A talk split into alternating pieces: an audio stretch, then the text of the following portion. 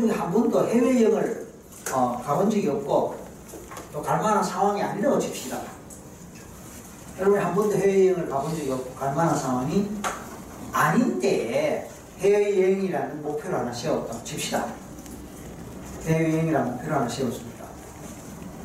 근데 평소에 해외여행을 다니는 사람이 해외여행 안 한 어떤 나라에 여행을 목표로 정했다시피 가능하죠. 그럴 때 어느 것이 더 무의식이 받아들이기 좋겠습니까? A, B. 아까 해외여행 한 번도 안 했던 사람이 해외여행을 목표로 삼는 경우에 무의식이 받아들이니까 A. 평소에 해외여행 하는 사람이 한 번도 안 가본 나라에 한 번도 안 가본 지역에 가겠다고 목표를 세운 경우 B예요. 어느 게 더 쉬울까요? A, B. 이유가 뭘까요? 그게 바로 그입니다. 우리 무의식이 그건 될까? A는 그래요.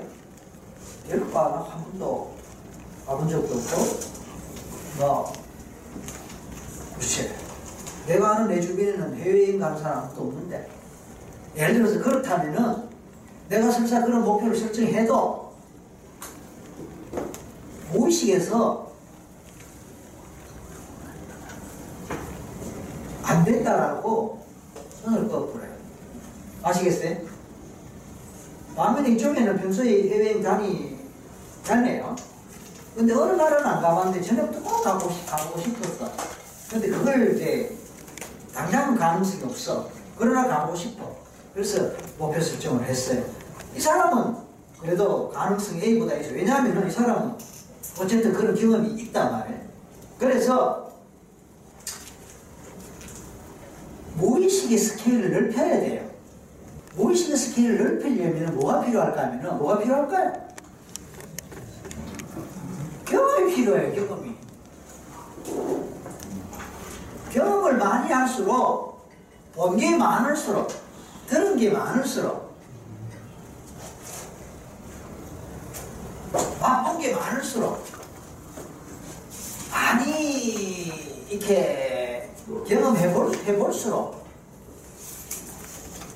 나는 그것에 준해서 상상을 하게 됩니다. 오케이? 경험한 게 없으면요 상상을 못해. 바다에 한 번도 안 가본 사람은 바다 상상을 해도 상상이 안 돼. 굳이 상상하려면 영화나 TV에서 본 걸 기준으로 상상하는 거야. 그러면 영화나 TV란 거 뭡니까? 그 스크린에 들어오고 화면에 들어오는 게 다잖아요. 근데 정말로 바다 가본 사람은 바다에서 볼 수 있는 것, 들을 수 있는 소리 등등등등등이 다 입력이 되기 때문에 그게 준해갖고 그 이상의 상상이 가능한데 그 경험이 없는 사람은 이 스케일에서 플러스 알파 상상밖에 안 돼. 그러고도 실감이 안 나. 상상의 세계 속에서 상상을 리얼할수록 그렇죠? 오감이 선명할수록 그렇죠? 상상 속에서 내가 리얼하게 상상하고 상상 속에서 느낌이 클수록